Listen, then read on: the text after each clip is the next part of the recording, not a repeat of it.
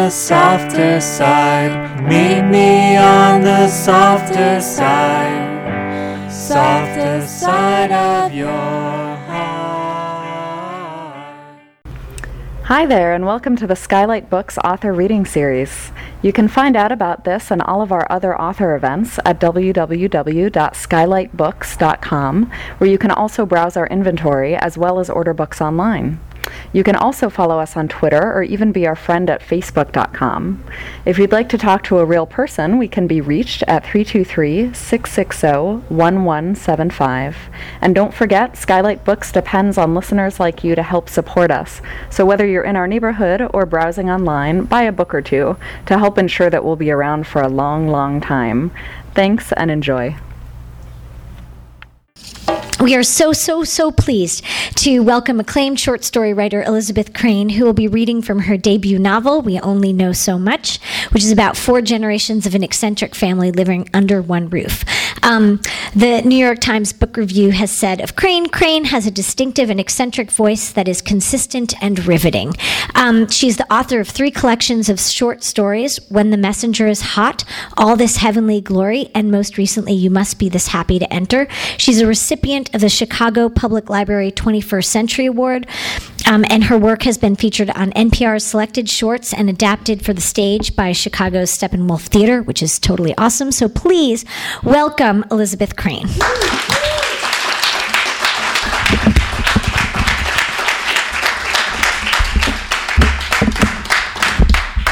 Thank you, everyone I know. And thanks, Cecil. It was a bonus to have you here. I didn't know that was happening, so very nice. Um, so I have never read from a novel before, so I was sort of like not sure what to read. But then I heard these lovely ladies in the audience the other day give a talk on how to read, and I learned many things that I hope to put into practice, like not messing with my hair and things like that. Uh, so I'm just going to read from the beginning. It's totally self-explanatory, and then I'm going to read another little chapter uh, that should make sense. At the moment, the Copeland family is a bit at odds.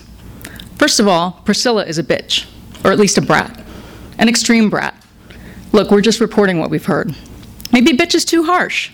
Let's say it this way her attitude is often poor. The reasons are currently unclear. For one thing, her parents might have done better to rethink that name, right? It's not very contemporary. Something about it is just bitchy sounding. Maybe she knew that when she was little.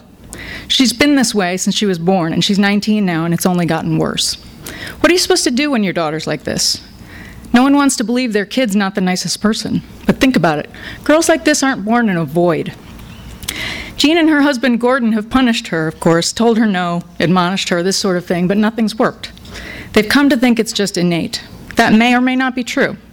Maybe she got it from her great grandmother, genetically or otherwise. Just a thought. And Priscilla's like this everywhere at home, at work, at school, everywhere. Let's hope that you're if a waiter, that if you're a waiter, she never sits at your table. If she sits at your table, she will be sending some, some shit back. And if you do that waiter thing where you introduce yourself, you will rue that choice because she will use your name so many times that by the time she leaves, you will want to change it. Jean and Gordon almost never take her to restaurants anymore. Dinner at home is tough enough. Somehow Priscilla has friends. She's actually a fairly social creature, but even her friends know she's got an attitude, and much is said about it behind her back. How Priscilla sees it is that she's just honest. Her mother has, of course, pointed out many times that being honest doesn't have to mean being rude. Priscilla is pretty, not the prettiest ever, but pretty, and she has good style and hopes to be on television one day. Right now, that's a little nebulous in the sense that she's not really sure in what capacity she'd like to appear on television. She's still living at home, but she's been working at Expre- Express for a year since she graduated, a long year. She's sort of interested in acting, but not really. Really, she's just more interested in being herself on television. The boy, Otis, is a sweet nine year old who does all his math homework as soon as he gets his new textbook at the beginning of the year just because he likes to. He's been doing that since first, first grade. He's in third now. Otis likes math, likes solving problems, figuring things out. Kind of just can't help but do one more, and before he knows it, he's done with the whole thing. This, of course, makes the rest of the year pretty boring. But his family has other things on their mind, so he, sometimes he builds crossword puzzles, and other times he pulls the legs off insects, caterpillars in particular. Otis feels kind of bad about this habit, but when he gets in the mood to do it, he just can't stop himself. For this reason, Priscilla has not called her brother anything but freak, baby freak, or freak baby for the past four years. Otis was named after the elevator company. Well, maybe not after the elevator company exactly. Jean wasn't trying to commemorate them or anything. She just noticed it in an elevator once when she was pregnant with him and liked the sound of it. Gordon has never known about the origin of his son's name. Jean has learned not to start conversations. Gordon's not a bad guy, but he's kind of a know it all. He likes to tell you things, often and at length. He doesn't mean to condescend, though his comments are sometimes taken that way. He's a good bit away from pompous, and he's always friendly and upbeat. He spent a summer traveling around Europe with his parents when he was 10, which provided him with an inexhaustible supply of information about anything European.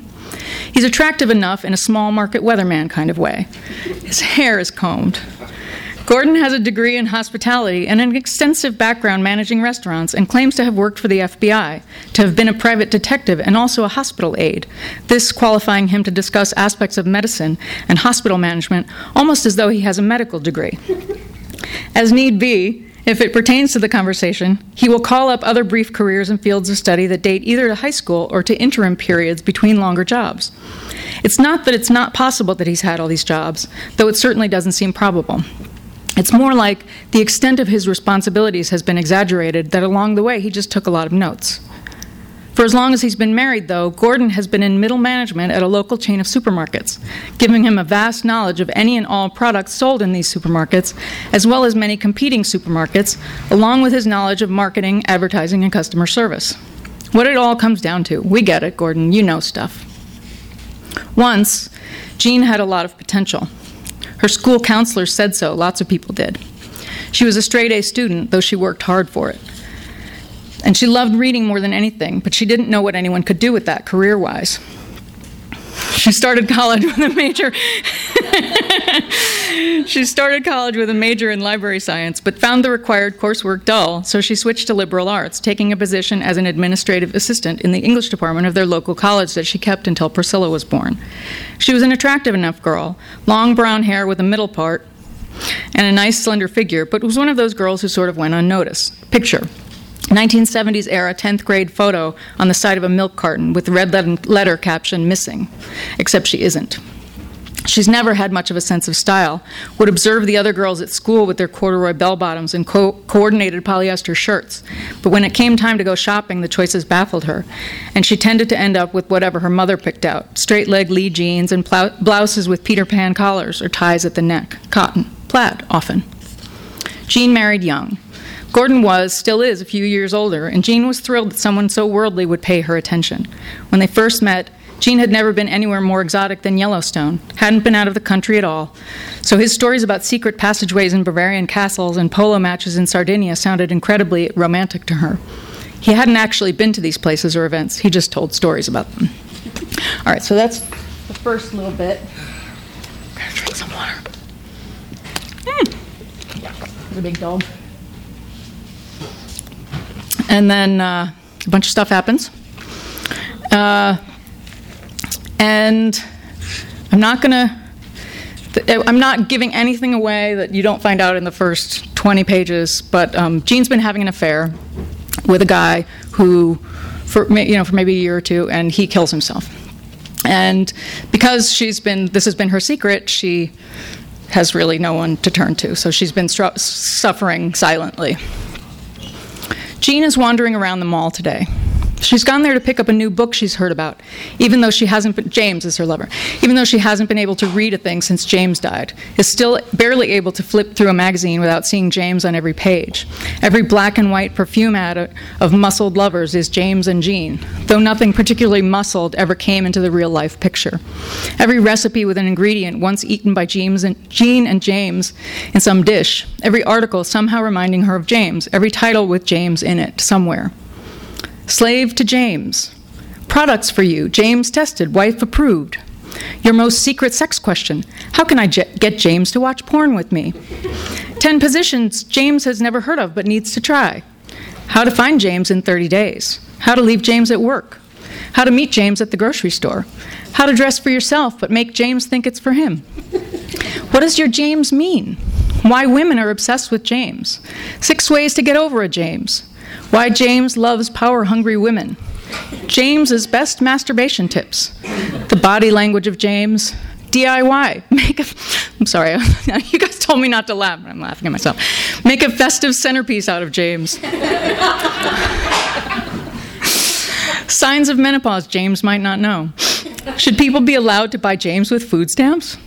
Best James removal gadgets. Four easy ways to get healthy James. The tough stuff. James is taking over our lives. Is James's dress too slutty? know how we always say to wear Spanx under your spandex? This photo of James shows you exactly what we mean by that. James is the hot new lunch meat. Style secrets from James. Five steps to planting a James garden. Beware of James washing. One thing James keeps private. Wandering through a department store, Jean mindlessly fingers various cosmetics, tries on a lipstick in a bright shade of red that is decidedly not her. It's unflattering, but it is bold. For a second, she thinks of leaving it on as a little screw you to the world. Huh, screw you. Is that really what she's going for?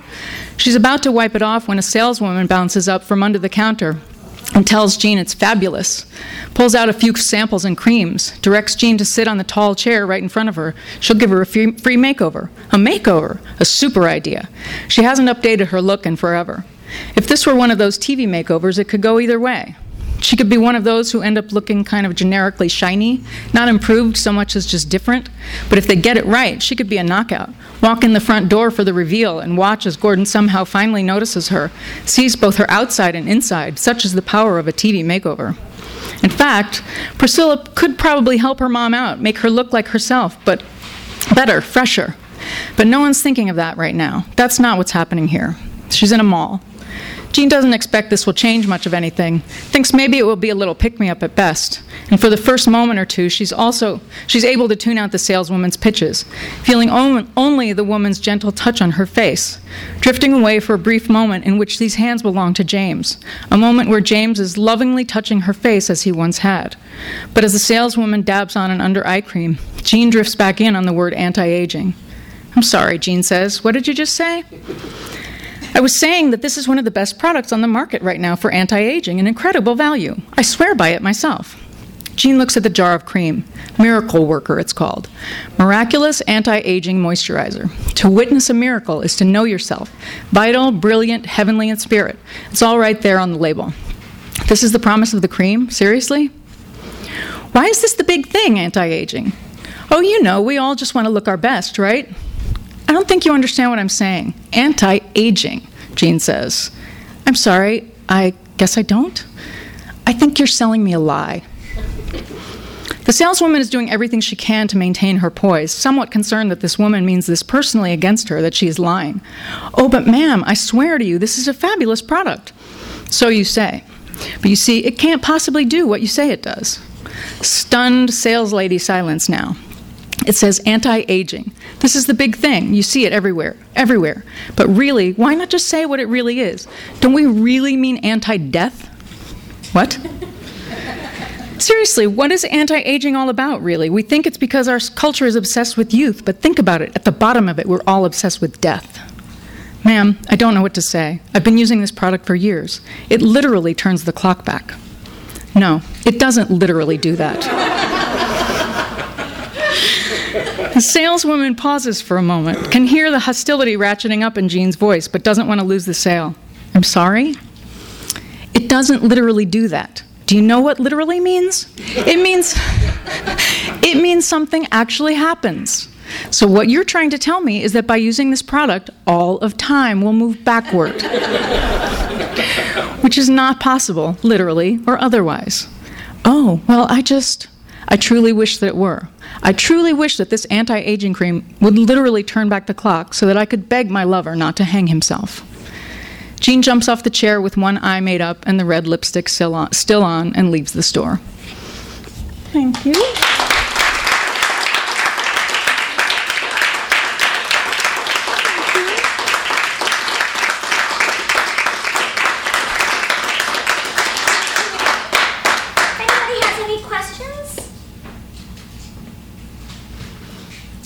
Don't be shy. Start, um, okay. um, how was it different for you going from writing short stories to writing a novel? Um, that process? It was well. I, I, I like to say that I tricked myself um, because I, I did really think I was st- I was writing short story, um, and then after I sort of it grew longer and longer, um, and I sort of decided to make the commitment to develop it into a novel. Um, then it was different because I knew there were sort of uh, structural things that I had to take into consideration, and I got some help with that. Uh, and certainly, my editor helped me a lot. Um, I had people. I mean, I teach creative writing, and I supposedly teach people how to write novels, but um, some of them are here. Uh, but uh, I uh, you know, for myself, I it's different. It's different when it's you, and I so, so I sort of like, you know, some of the advice I got was like, well, you you might want to develop some scenes, have some characters talk to each other, um, you know, things like this. So I took the I took the And suggestions. did you like? Did you?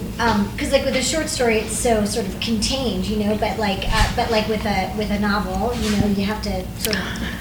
Yeah, well, and I think that I probably had—I didn't want to say to myself that it was a novel because I thought, like when I was started, because I thought that it would put too much tr- pressure on me. But th- I did notice that the pace was a little slower, that the scenes were, so-called scenes were, sort of, you know, like taking their time, and um, I don't know. I just. Um, it was the same and different. I didn't want to lose the uh, the short storyness of what I am used to doing, um, and I don't think I ultimately really did. I think it still feels like it's mine, uh, but I wanted to. I wanted it to, you know. Yeah. Thanks, Cecil. So when you started, you had all the characters like carefully delineated and set apart. I was just wondering, like, did they all come at once, or did you have one character and then the family kind of grew around them, or which one might have come? Well, you know, I had like each of the four younger Copelands. I thought was gonna there were gonna be individual stories, you know. And then I, when I sat down, I said, "All right, short story." Uh, I looked at the sort of little notes I had for short stories that were mostly sort of character sketches, and I was like, "Hmm, what if these people became a family?" So I made them into a family, and then it was just the four of them for a while until um, some people already heard me say this before, but I, I the, the the father Gordon is struggling with what he thinks is mem- memory loss, which pretty obviously isn't really memory loss, but he's freaking out. And uh, my father was suffering from Parkinson's and having like real, like very real cognitive issues um, at the time. And so I was like, huh, if Gordon had a father who actually had memory issues um, and had, was kind of faced with that, that that would provide some real some real tension. So I talked to some people. I said, "What if I threw in my, my like a version of my father?" And yes, and so I and I just kind of threw in my grandmother just for the hell of it, because she was sort of a good character too. And uh, so then I was like, all right, that's enough people in this one house, um, and it that sort of that really kind of provided those two characters. uh, The, the father and the grandfather in particular um, really the, it, things really kind of hinge on his presence and existence. So I don't know what it would have been if I hadn't put them in there. So are those the only characters that are semi-autobiographical? Right, right, yeah, yeah. The rest are totally like all made up. I used up all my autobiographical material already in my other books. So So are you saying you accidentally evolved this into a novel? it was a total. It was totally unplanned originally. Yeah, I just kept. I just kept. I had like uh, by the time I had 30 pages written and I was nowhere near telling everyone's stories. I just was like, well, I'm having a good time. I'll just keep writing and. It got longer and longer, and so then I was like, all right. I didn't want to say I was writing a novel because I had this idea that writing a novel took 10 years, or, you know, and then what if it's bad? Um, you know, short stories. I love short stories, and I will continue to write short stories, but you know, if, if it comes out bad, then it's a month or two, three at most, and then, you know, whatever. And with a novel, like, I'd spent five years on a novel that didn't get published, you know, and I don't, that's fine, but I didn't want that to happen again, and, you know. This forced you through your Forced. I've worked through my pain. and I'm really happy. I mean, I'm happy with it, so I'm glad I did. And I want to do it again now. So. Any other questions? Are you actually working on something else? I have 50 pages of something that could be a novel. Can't compete. I'm back in the city again. Uh, I'm not sure whether I'm going to be able to make that work or not. I'm kind of stuck, which didn't happen with this book. Um, and I have more stories that might happen at some point. I mean, stories they're written. You know, there could be another collection. Um, I don't know. If, I don't know if I'm supposed to put that out after I put a novel out or what. I don't know what I'm supposed to do anymore. But um, so I hope. I hope. I hope. Like once I have some time again, then I'll be able to write another novel. Adam, did you have did you have your hand up? The, the writing is really lovely and clear and funny, and the voice is. I mean, the voice that you write in is, is always really clear and it seems to come so easily. Do you ever like finish something and then think, I want to write something that like sounds different? And what's that like for you? Like, what happens when when you get tired of the voice you're writing in and you want something else? Yeah. Yeah, that's kind of uh, that may be why I'm stuck on this other project because it's I'm trying to make this character uh, sort of not sound anything like I usually sound like, and sort of try to, and I and I do kind of think I have a little bit of the rhythms, like I'm using different word choices and different kind of sentence rhythms, but. Um, but I do kind of feel stuck because I think that it, it needs to like not be me, this character, and I'm just kind of it's I, I or it needs to be a, like a super crazy messed up version of me.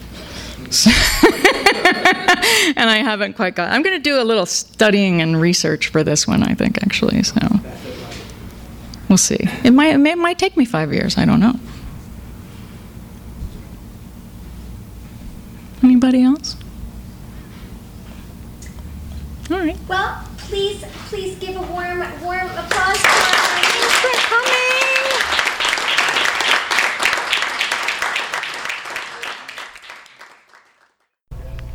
You've been listening to the Skylight Books author reading series.